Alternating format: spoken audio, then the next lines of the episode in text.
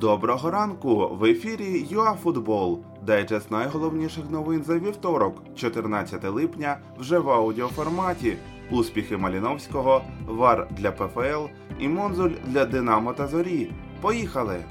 Після голів у ворота Ювентуса та Лаціо Маліновський познущався над обороною Брешії, забитий фірмовим ударом здалеку м'яч і дві результативні передачі.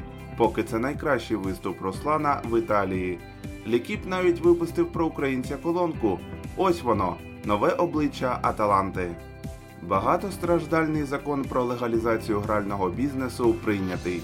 Відкривати заклади можна буде тільки в дорогих готелях. Ліцензія теж коштує грошей.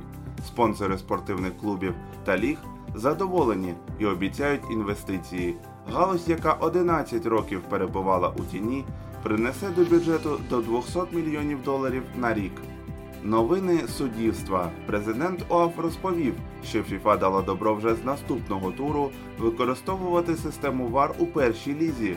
Щоправда, Павелко не уточнив, коли сама перша ліга буде готова до впровадження технології.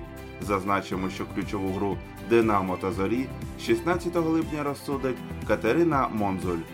Коротка і сумна новина. Карпати отримали трансферний бан. За інформацією Meta Ratings, заборона на реєстрацію новачків для левів накладена на три вікна. Причина борги перед Кевіном Мендесом.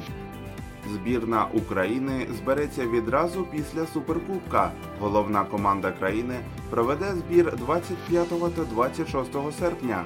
Андрій Шевченко хоче оцінити кондиції футболістів перед стартом у Лізі націй.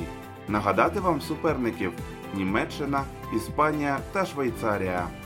Це були всі актуальні новини за вівторок, 14 липня. Знайте, що саме для вас ЮАФутбол постійно тримає руку на пульсі подій.